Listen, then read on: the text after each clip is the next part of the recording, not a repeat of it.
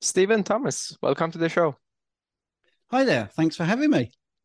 Uh, thank you.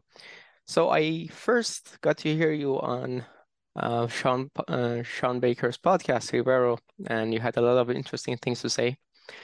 And why don't you give us a backstory, a back background of yourself for those who might not know you? Okay. Uh, yeah. Well, I started off many, many years ago in my teens. I'm 58 now. Uh, as a semi-professional footballer and tennis player, I won one singles title. Um, I never was going to be professional and fantastic at tennis because I'm only five foot ten, uh, and I was a high carb um, believer then. And um, I did a bodybuilding tournament when I was 23. So I had great muscles and abs. It was all natural, by the way. And again, that was high carb. And I can remember thinking this is the way to eat because it's how everyone should be eating, you know, skimmed milk and porridge oats and fruits and freshly squeezed orange juice, uh, trimming off the fat, avoiding red meat. So I did all those things. And so did my parents, but sadly, both of those died when I was very young. Uh, my mum was one of those that had cereal for breakfast and skim milk and did everything that you're supposed to do. And at 53, she had colon cancer. So uh, I didn't question the food then. I just thought that was bad luck or genetics. And obviously, I worried a little bit because you know genetics is pushed at the moment actually it's a bit of a hot topic um anyway uh, i continued down that path and then um obviously as i got older i wasn't doing the soccer or football depending on what part of the country you're in or world you're in i should say and um I noticed that even though I wasn't drinking and I wasn't smoking and I was eating really healthily, my health actually wasn't good. So um, once I stopped being competitive in sport, I trained to be a personal trainer because I'm really interested in health, really love the gym. Um, so in my 30s, started doing that. And then I did an advanced certificate. I was lucky enough to train an Olympic javelin thrower and really got quite good and trained some people in running. And I started to notice, notice my health deteriorating even more. So I experimented with uh, things like six months on soy based stuff. That was no good. Um, and then I got into my 40s and I was a middle distance runner and doing pretty well and coaching people for running. I, I took a, a very fat, overweight person in their 50s and made them in the top 20% of the world marathon runners. So that was, I was pretty happy with that. And um, I was very frustrated because I could train people and I knew what you should be doing, but I wasn't getting the results that I get now, by the way, as a carnivore coach. But anyway, sorry, it's a very long story, but I, am going to give it linear to you so it all makes sense. So then I got into my 40s and I started to want to branch out into more specialist fields. So I got a qualification as a specialist practitioner in obesity and diabetes. And it was the diabetes qualification that made me start to really question what I'd learned all my life or been told all my life. Because in the classes, constantly talking about the medications, it was always in relation to carbohydrates. And I was the guy in the class that would put his hand up and say, surely we should just reduce the carbohydrates. If they're that bad for people, we should uh, do that rather than just increase medications. Now, looking back, that is such an obvious statement. Uh, but at that time, that was laughed out of the room. Uh, so was fasting. Oh, you've got to eat six times a day, otherwise, you're going to collapse, you know, and um, the uh, ad- advocates for the blood glucose monitors for diabetics were shouted down. The doctors didn't want um, blood glucose monitors in the patient's hands.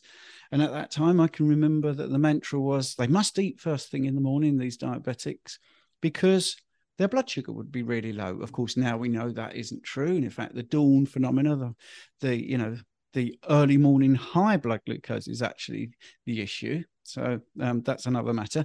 Anyway, so uh, I started to question things and uh, then I've branched out as well because I wanted to do phlebotomy. I wanted to be the coach that could do everything, that could uh, train people in exercise, help them to lose weight, help them to reverse their diabetes, and also if they needed blood tests, I could draw blood and uh, hook up with a lab and all that sort of stuff. That's another thing I did. So I got into being a qualified phlebotomist. So that's that's been very handy. Also did a uh, Bachelor of Science honours degree in physiology and health sciences. So I was getting really qualified, but I was finding that what was actually happening in real life to me made no sense because I was following the rules. I was getting tubbier. I was running three times a week. I was doing at least 10 miles three times a week. And I was eating healthily, not smoking, not drinking. And before you know it, I was having a colonoscopy because I had lower left quadrant pain. I was overweight and I was pre diabetic because one of the things I did when I got my phlebotomy qualification was make sure I, I did a full panel on me. And those numbers were shocking, absolutely shocking. Uh, I also then went and had a coronary artery calcium scan and told the radiologist, I think this is going to be really bad. I've started to learn how bad carbohydrates are for me. And uh, they looked me up and down and said, "Oh, know you got, bit, you know, you, you look all right. You'll be all right." And of course, the score was six hundred and thirty-nine. Not the worst. Yeah, I can see in your face that's pretty bad. Not the worst I've heard, by the way. I've heard of thousands, and I've, I've had one much bigger than that as well. Uh, not me personally, but with clients. And um, I just realised I'd been lied to all my life about nutrition. Absolutely lied to. So I started to research myself low carb for me, not for my clients. And of course, um, if you looked at every metric, you know, my weight plummet uh, in a good way. Um, my muscle mass started to go up, my body fat started to go down. All the things that allegedly you can't do at the same time, which is gain muscle and uh, lose fat. But of course, you can do that if you're eating the right things. So, come 50, I decided to go low carb, and the results for me were so phenomenal. I started to talk to clients about low carb, and that was pretty good. And then, of course, I did the thing that everyone else does. Well, if lowering carbs is really good, what if I lowered them even more? And I started to be interested in the ketogenic diet uh, I've got myself a keto mojo so I could measure my glucose and my ketones. I'm smiling now because these days are behind me now. But it's interesting when you first get into it to see the truth of what happens to your body when you eat certain things or when you eat other things that you've been told have been bad for you. So uh, I was pretty hooked on that because, again, the results just improved. And then on my 55th birthday, I decided to do a 30 day challenge. At this point, I was uh, trained to be a carnivore coach and a fasting coach with Shawn Baker at uh, it was then called Meat RX. Totally convinced that this was the right thing to do. And um, I was holding, uh, obviously, this is before the restrictions. We were holding meetings once a month with groups of 10 people, and absolutely everybody was losing weight. Everybody's body composition was going fine. There's a real vast range of ages, you know, um, 77, we had people in the 30s, in the 40s. So it wasn't just a particular group. Uh, some were exercising, some weren't, but to a person, they all improved. And this happened every single month. So I was totally, totally convinced. And then I did this 30 day challenge for carnivore. I could not believe how much better I got again. I really couldn't believe it. And I'm not pre diabetic.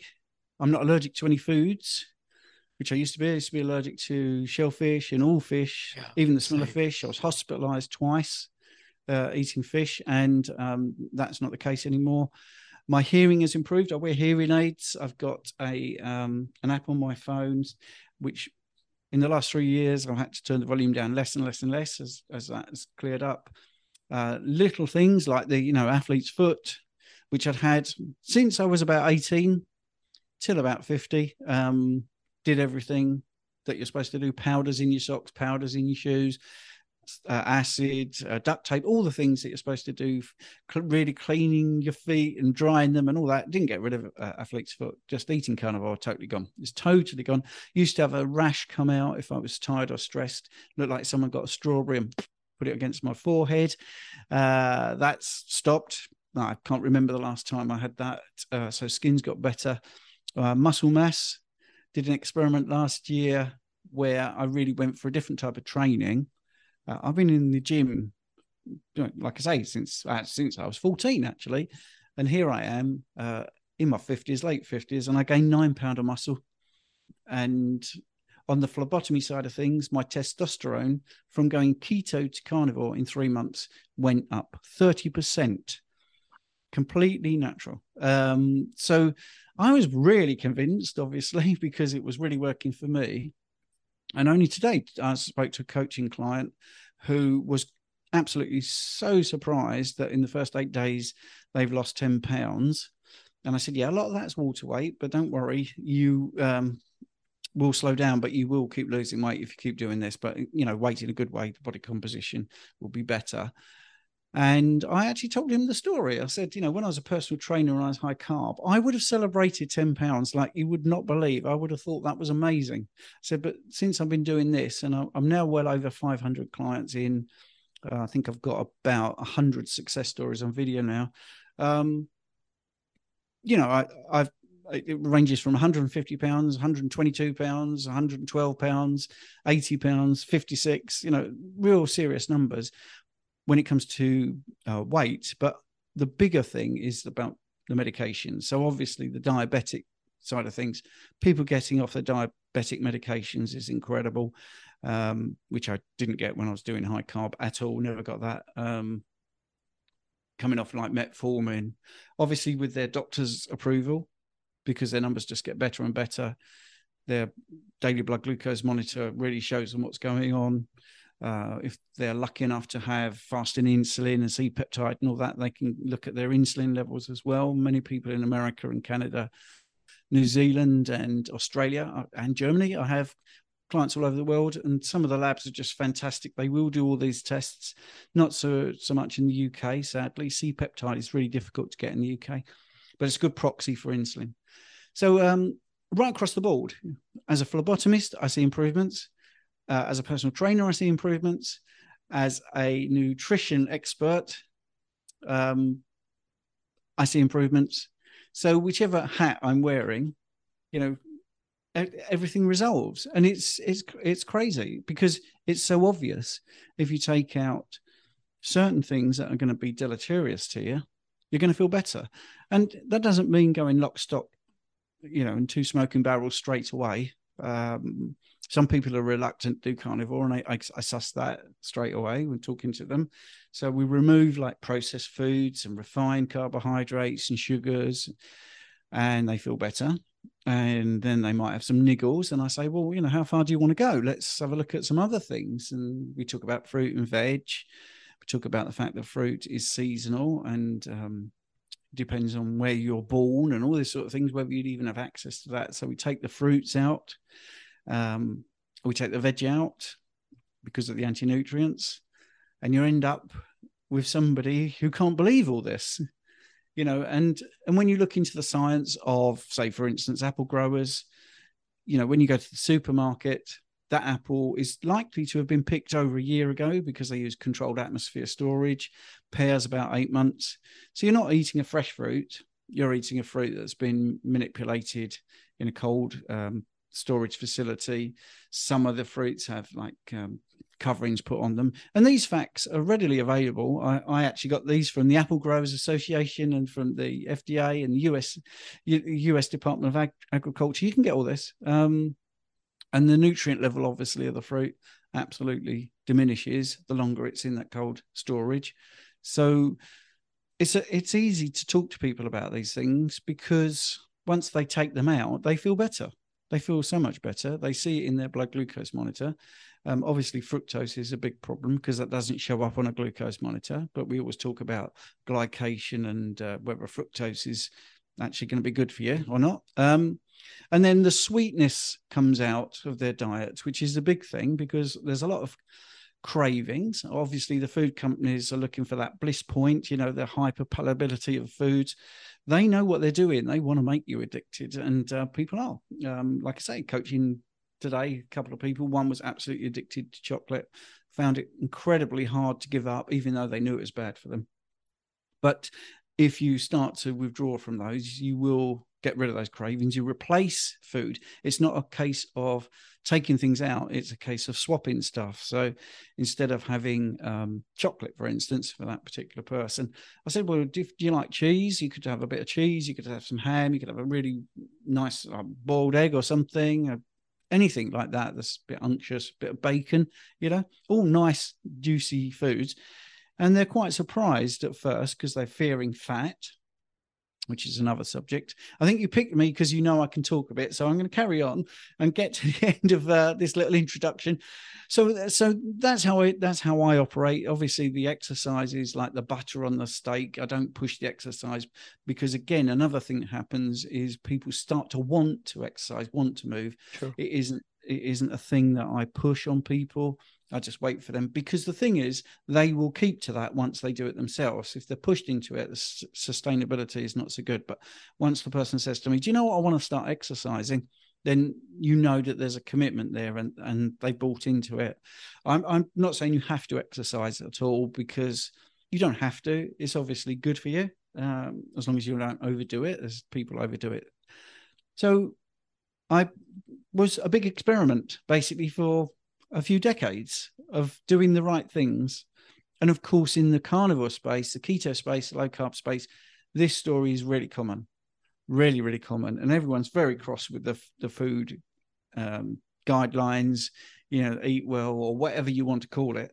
It's, it's complete mockery. It, you know, and the latest thing is it's genetics, which isn't because um, you can prove that by actually talking to people that are obese and say, well, what happened when you started eating the right way and you lost 150 pounds? Did you swap your DNA? Did you change your genetics? And it, of course they didn't. So that's laughable. When that, that's very that's very sad. Um, I don't want to get too political because I think this is going on YouTube.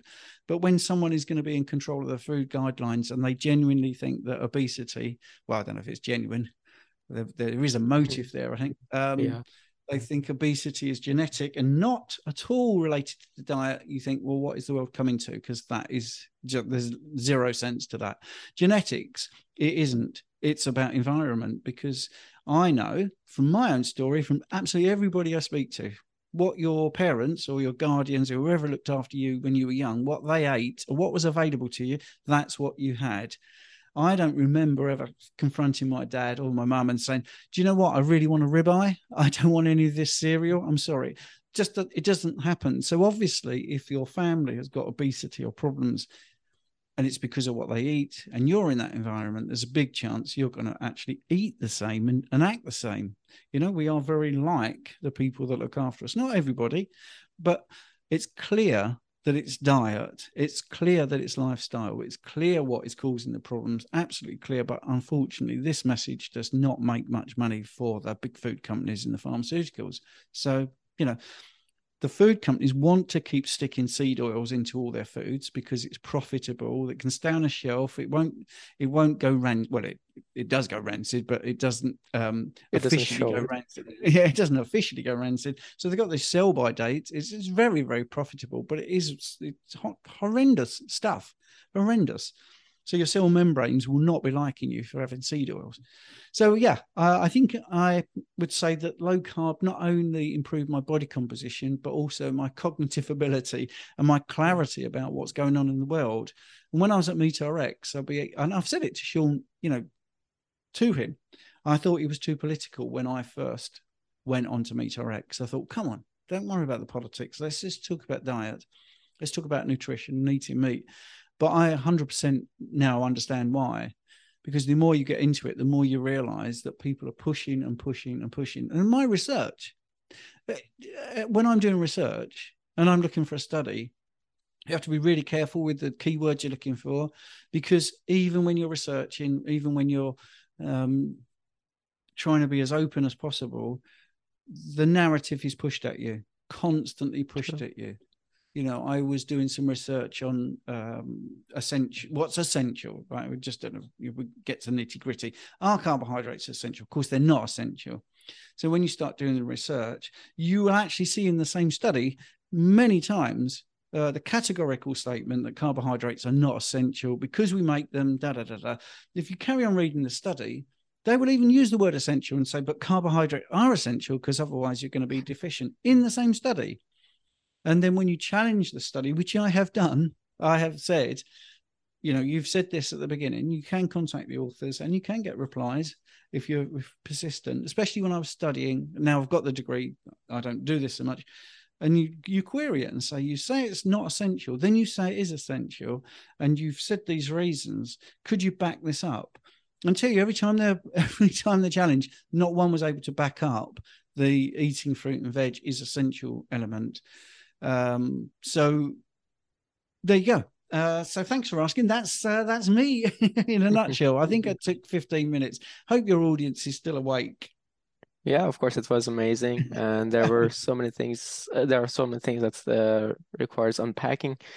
Uh, let's start with the um, political motives, and some apologists would say that if you tell people to change their diet, that would be a difficult change. Though at the same time, they are pushing the agenda that you should be eating high carb, and we see people like us. We were looking for some source to tell us what to do, and we did it and we got where we were obese, we were pre-diabetic, we were uh, sick all the time and constantly uh, tired. So they say the problem is non-compliance if we tell people to do stuff, but af- uh, uh but uh, absolutely the problem is too much compliance to what we are being told. Yes, absolutely. This blaming the person mm-hmm. is clever. It's a clever tactic because um, it, it, gives the food companies a free pass. It gives the pharmaceutical companies a free pass. But it's absolute rubbish because there are people who have followed the guidelines and who, I mean, I am one of those, but there are thousands yeah. out there and they've started to have problems. And you're not exactly seeing a population that's well and uh, you know got good body composition comp- composition and they're fit. I mean, everything's going the wrong way. And the correlation between obesity and red meat, for instance, or saturated fat consumption, when you look at every single metric, the reduction in saturated fat, the reduction in red meat consumption, that's everywhere. It's absolutely plummeted as a population. But obesity, heart disease, diabetes, metabolic syndrome, all of those have gone up. And if you do overlay different graphs, you will see the consumption of seed oils seems to go up, the consumption of fruits and vegetables goes up. And yeah, I know that correlation is not causation, but it's pretty interesting to see the incidence of all these different diseases are still going up, even when the foods that uh, basically species specific like uh, ruminant animals, you know, essential fatty acids and fats from from animals, that's all going down. Everyone is eating the stuff that's being pushed, and everyone is getting sicker and fatter. So it really is that simple. It's an absolute no brainer, but it is not the person's fault. I mean, when I was doing the obesity training, that was one of the things that I had already realized that these people are not coming in, they're not lazy, they're not greedy. They were undernourished. I mean, it's one of the things in the steak and butter gang that I, I do like weekly meetings talking about health concerns and fat loss and fitness and all that sort of stuff. I often say this the people that were coming in were obese were malnourished in some way, normally not enough protein. That would be the biggest thing. And they're eating more and more. Sorry, I don't know if that was me there with a reminder. Um, eating more and more food because literally they, want to, the, the body is crying out for protein, it's crying out for nutrients and I would say I didn't really meet anyone that was greedy or lazy. I met people that genuinely thought they were doing the right thing, or they had a bit of a craving. Yeah, they had a bit of a problem with chocolate or whatever. Um, chocolate or sugar addiction is is a real thing. But once you get to talk to people about, um, well, you won't crave that if you were eating properly. If you're fully fed and you have the nutrients you want, those cravings will go. Can't say that for everybody, obviously. I always put a proviso in, uh, but for the majority of people, that is enough to stop the cravings. I mean, I get into other stuff, um, you know, how you talk to yourself, what you say. Like the subconscious mind is incredible. It doesn't really deal with negative. So getting up in the morning and saying, "I'm not going to have sugar," "I'm not going to have donuts," is is not the way to go because you're talking in negatives, and and you know, if I said to the audience now, don't whatever you do, think about a pink elephant riding on a on a bus, you would you've got to conjure that image up to not think about it. So I always look at even little tweaks like saying, right, today you're going to wake up and you're going to eat protein and animal fats.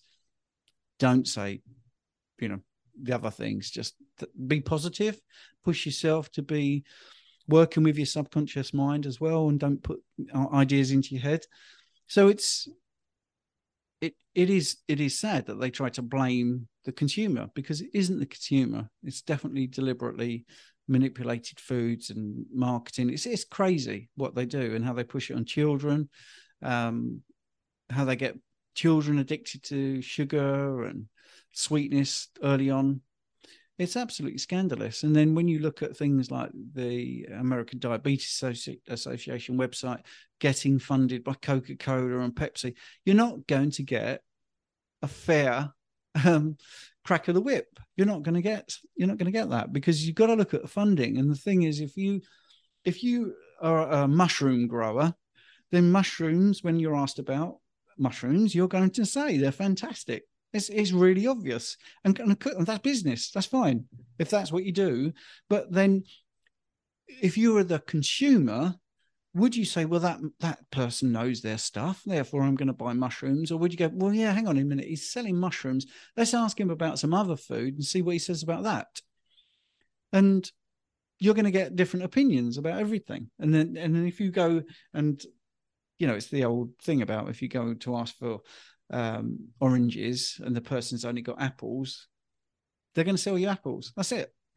they're not going to send you somewhere else to go and get oranges. So, um, to me it seems really obvious and i think i think people are waking up to what's going on because they can see with their own eyes and there are plenty of people that are changing their diet and the way they eat and their lifestyle and they are seeing resolution of so many different conditions it is still frustrating to hear the story of you know uh, husband and wife. The wife goes on this way of eating. The husband thinks they're mad. They're going to kill themselves. You know, it's really dangerous. All this butter and all this meat is going to give you all these problems. Six months later, you know, the wife is looking great. The body composition's better. They're off their medication. I'm relating to a few true stories now. It's normally actually the female that's got a bit more about them initially.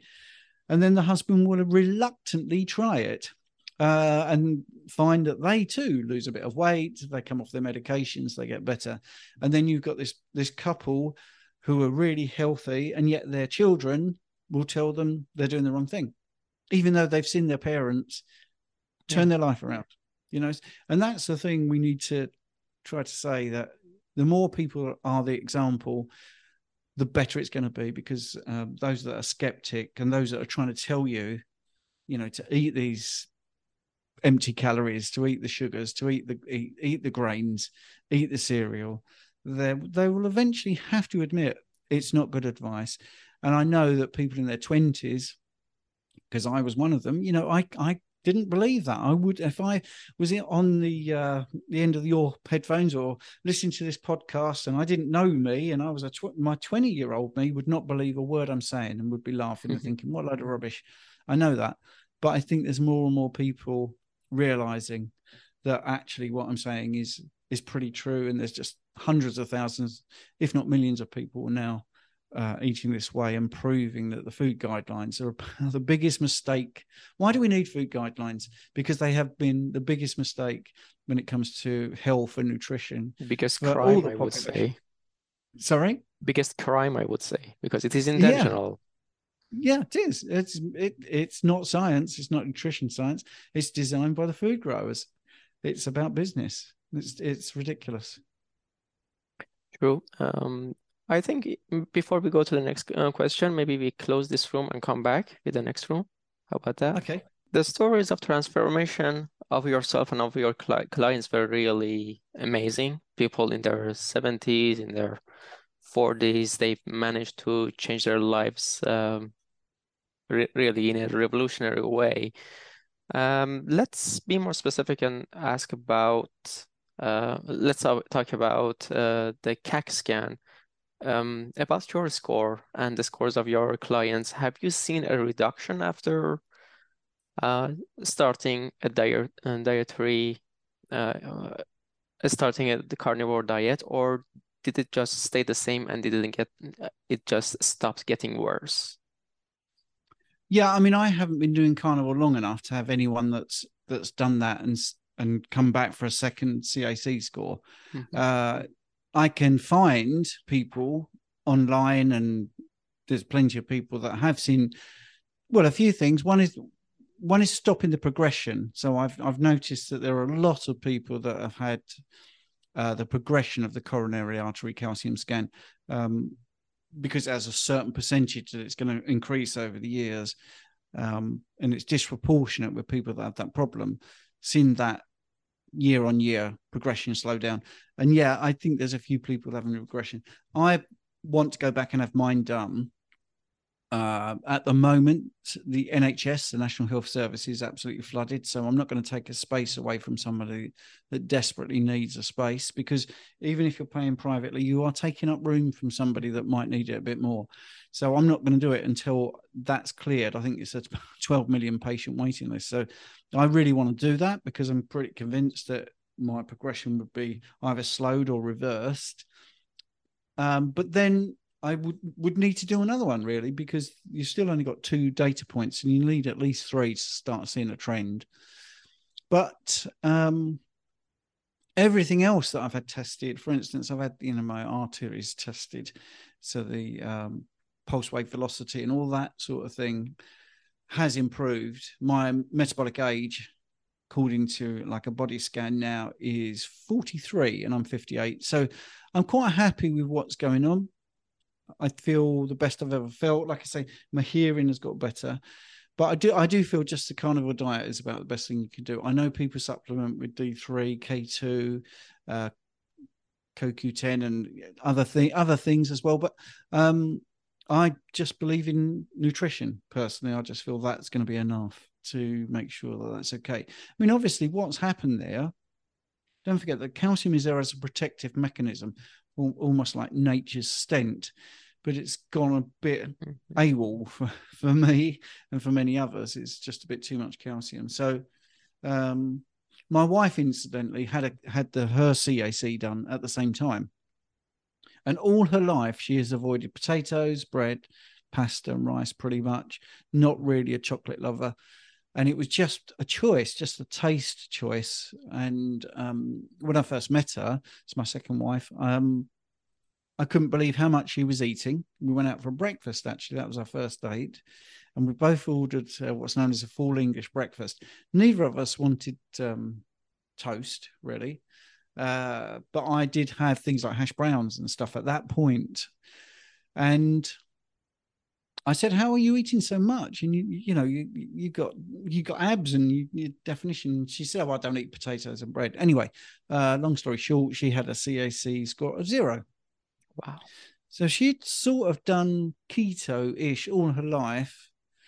Uh, and I would say this to your listeners: actually, if you're not convinced about this and you're still eating bread and potatoes, take them out of your life and see the difference, because they are two of the biggest culprits. And if you're having lots of sugar in your coffee or tea or something, take that out as well. Because I was I was into the sweet stuff. I was having two sugars. I was having two uh, brown natural cane sugars because that's obviously healthy in my coffee, and um, even that just once a day was too much. And I realize that now. Yeah.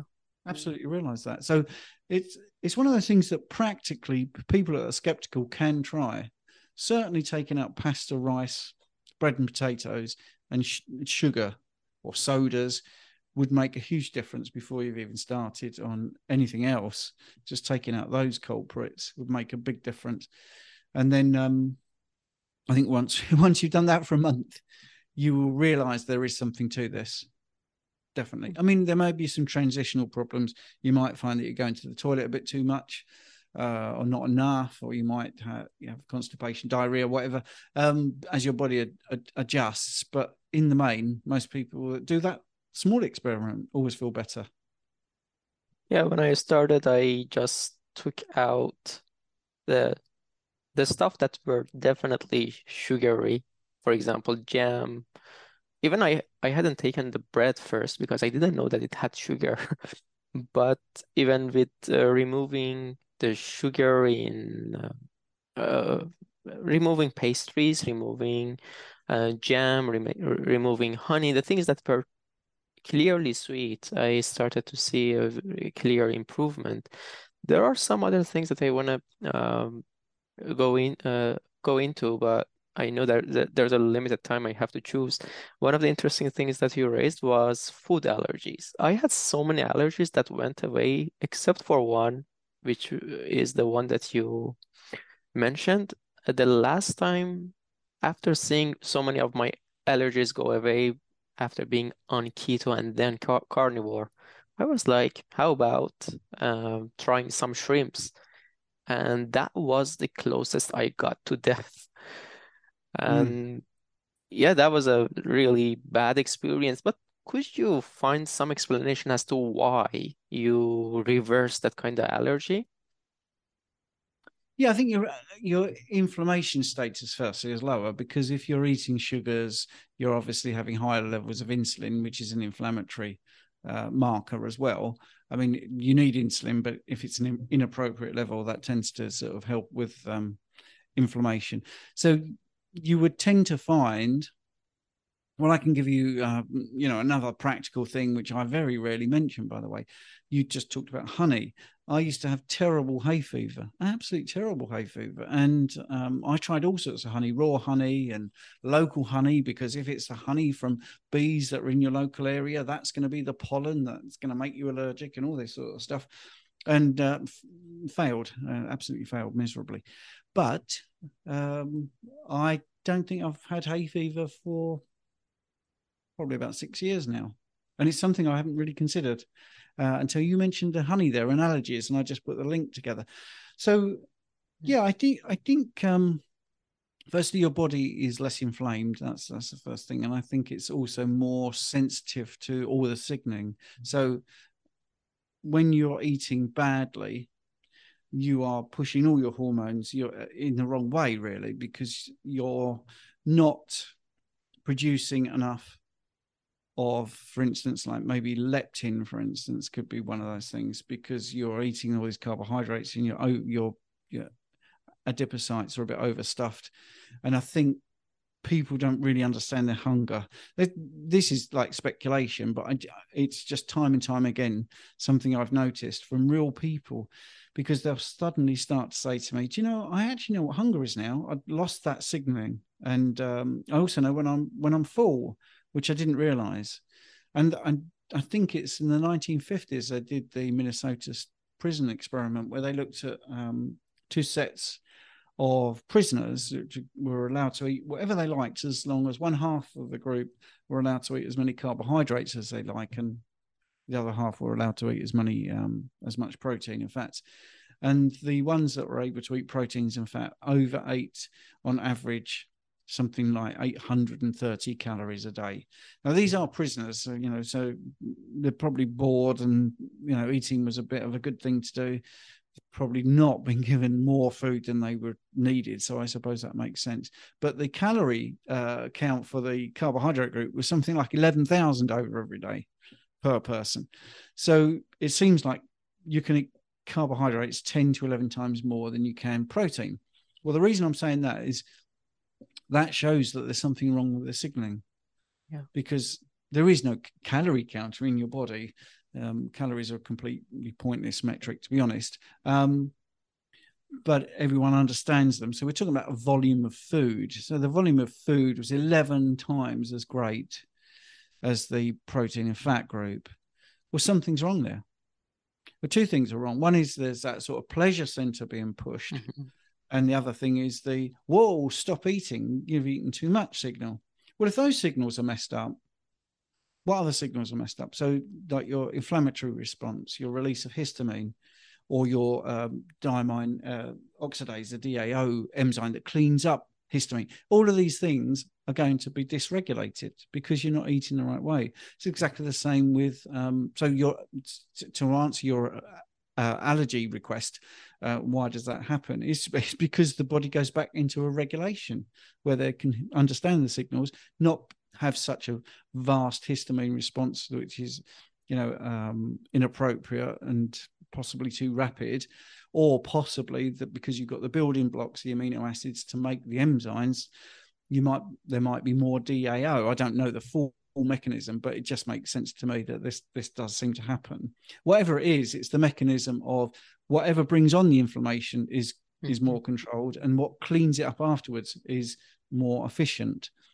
So this happens in every aspect of what i look at. So if you look at someone that's diabetic obviously type 1 uh, can't produce enough insulin but if you talk about type 2 where they can produce insulin what's happening there is the body is trying to regulate the blood glucose and the person and again i, I got these details from um, when i was doing phlebotomy the person is showing you a, a reasonable level of blood glucose management but we don't know what's happening in the background how much insulin is causing mm. this perfect looking number and when you when you are able to look into data where people have had these readings time and time again what's been happening in the background is they've required more and more insulin to keep them uh, in inverted commas normal and then what happens there's a tipping point where the production of insulin is so great they can't keep up. The pancreas can't keep up with this production of insulin. It starts to drop off. And obviously, then what happens is the blood glucose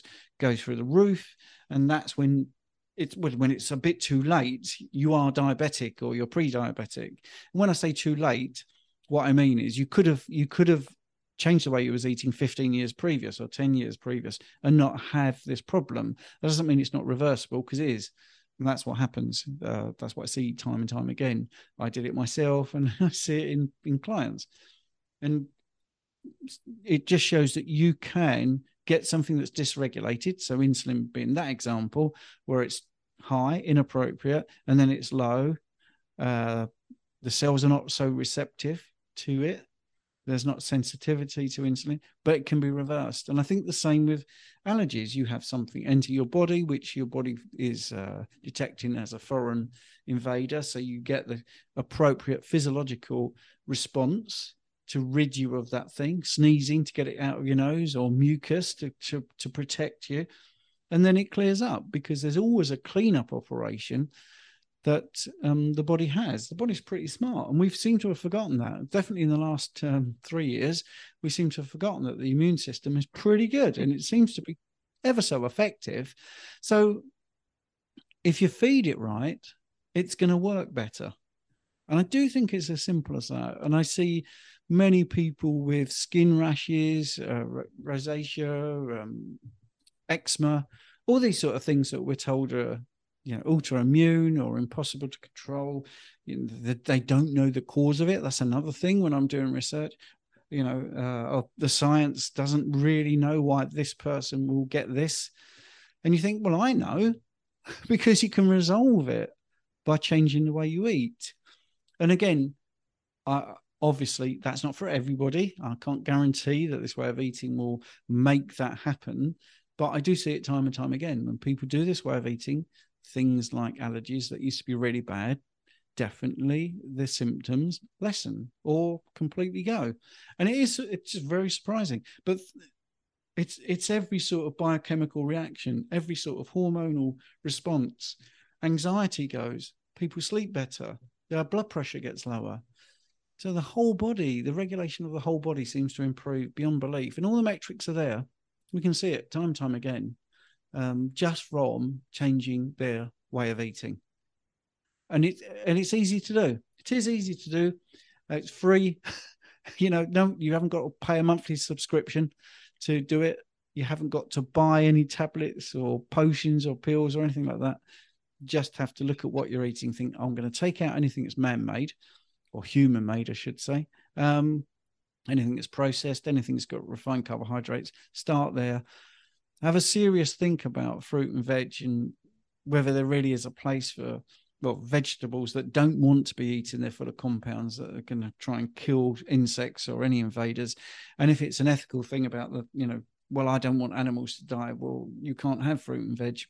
I used to grow fruit and veg and it was like fort knox.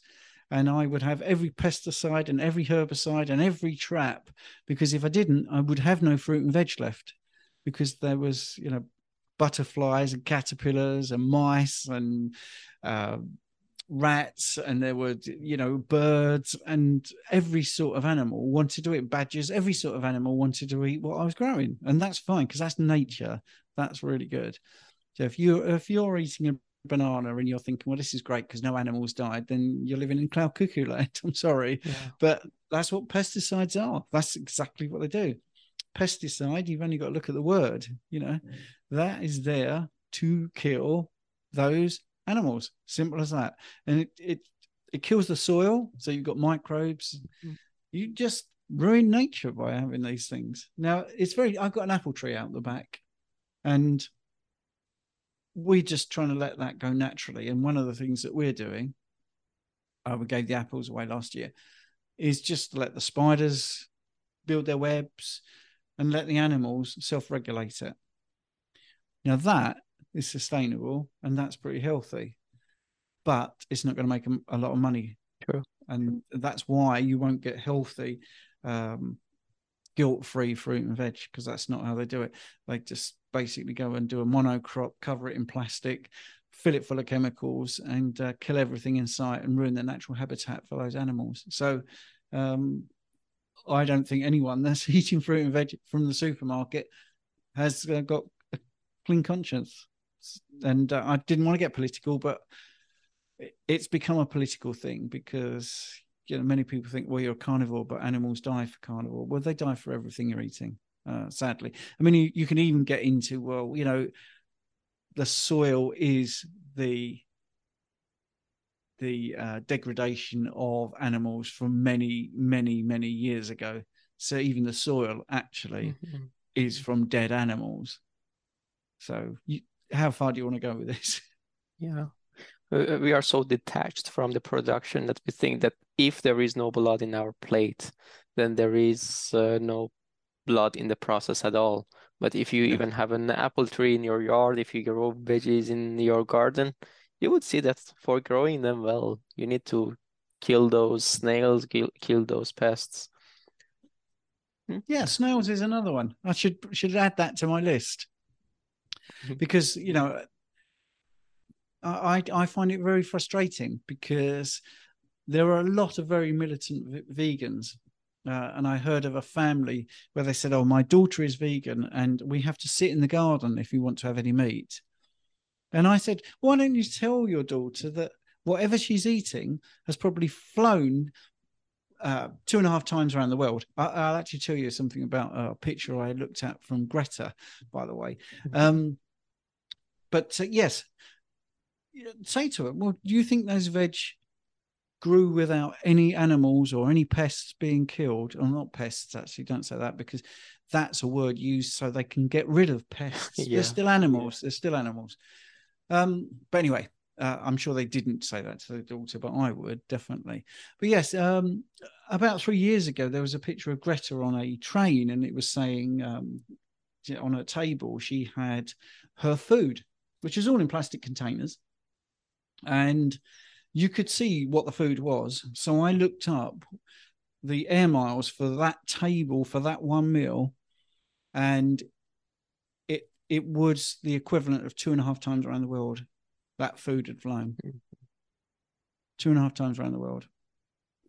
So uh, is that is that good for the planet? I don't think that's good for the planet because so. I tell you what, the, the the veg that I grew in my garden, yeah, that's local. But what I was eating, like bananas and oranges and stuff like that. I mean, the, an orange that's 800 miles in a plane. That's not even included in the trucks that then deliver it, Yeah. and also the energy and putting it in cold storage for a long period of time. So, um, and are they natural? Of course, they're not natural. I mean, all the fruit that we eat is completely different to what it used to be. Completely different. It's all hy- hybrid. Uh, all the veg pretty much is a hybrid. There's nothing much in the fruit and veg canon that is is natural. Well, there's nothing. There is nothing that's originally like it was even four or five hundred years ago. Mm, Of course. Uh, I want to be respectful of your time, though. Uh, there are so many other things that I would have liked to get into. Hopefully, we can Okay. have you some other time. Before Yes. uh, we wrap up, could you let us know where we uh, we can follow you, follow the content that you put out? Yeah. Um, okay. Um, my website is uh, theukcarnivore.com. And most of my stuff, if you look up the UK Carnivore, so on Instagram, uh, let me get my lo- my links up. I will send them to you.